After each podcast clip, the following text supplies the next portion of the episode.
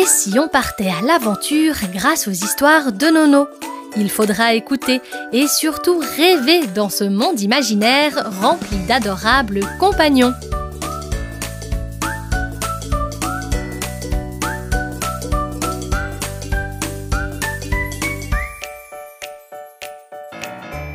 Vous écoutez le dixième épisode, Lily, la coccinelle qui faisait preuve de courage.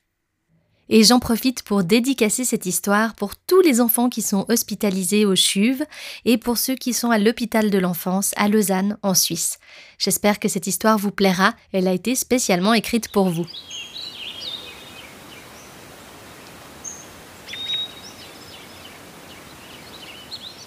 Lily était une petite coccinelle rouge avec de six jolies taches noires, toutes bien réparties sur son corps.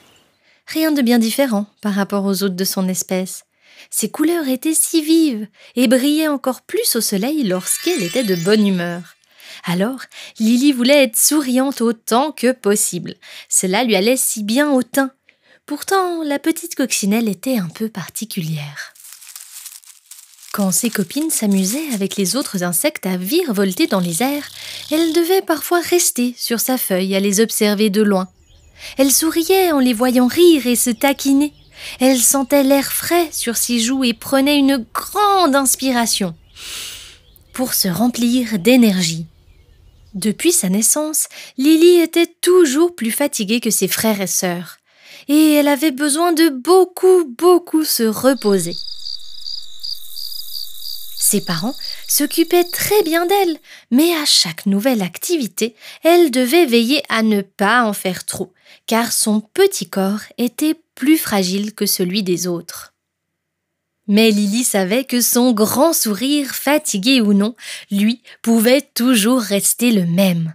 Elle adorait rigoler, partir dans des fous rires avec ses amis, et surtout, elle aimait rêver, raconter des histoires et s'amuser avec tous ses jouets. Même depuis son perchoir un peu de long, elle pouvait continuer à faire tout cela. Les autres coccinelles lui demandaient parfois pourquoi elle ne pouvait pas venir courir, sautiller dehors avec elle. Lily arborait sa plus belle expression et leur répondait tout simplement qu'elle était une coccinelle un peu exceptionnelle.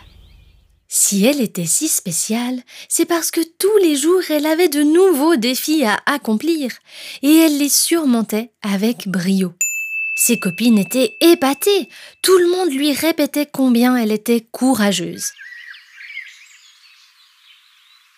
Il y avait les jolies journées de printemps où Lily se sentait particulièrement bien pour aller renifler les bonnes fleurs et toutes ces petites beautés qu'elle trouvait dans le jardin. Lily, regarde la lavande.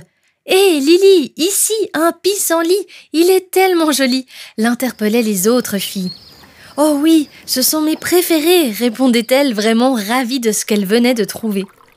Elle passait de si bons moments à s'émerveiller ensemble devant toutes ces belles roses, ces pâquerettes et ces jonquilles. Et puis, il y avait aussi les jours d'hiver, où Lily ne pouvait rester que sur sa feuille, car son petit corps avait besoin de repos.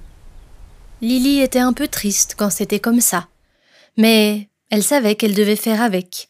Et au final, elle se sentait chanceuse. Tout le monde lui apportait de bonnes boissons chaudes et tout ce dont elle avait besoin pour aller de mieux en mieux. Elle était parfois un peu fâchée, énervée, la colère montait en elle, et les larmes coulaient sur son visage. Mais à ce moment-là, il y avait toujours quelqu'un pour lui faire un gros, gros câlin et qu'est-ce que ça la rassurait, elle se sentait bien protégée et aimée. Alors que cela soit une journée de printemps ou d'hiver, Lily savait vraiment quelque chose au fond d'elle. Elle était persuadée que le soleil ferait toujours briller sa belle robe rouge, comme elle l'en rêvait à chaque fois. Et, quoi qu'il arrive, elle était la petite bête la plus courageuse de la forêt. Merci beaucoup d'avoir écouté cette histoire jusqu'à la fin. Je vous prépare un grand projet avec ces podcasts pour le printemps 2021. Je me réjouis de vous en parler. Si vous voulez écouter d'autres podcasts et d'autres histoires de Nono, je vous invite à rester connecté car plusieurs autres suivront. Merci et à bientôt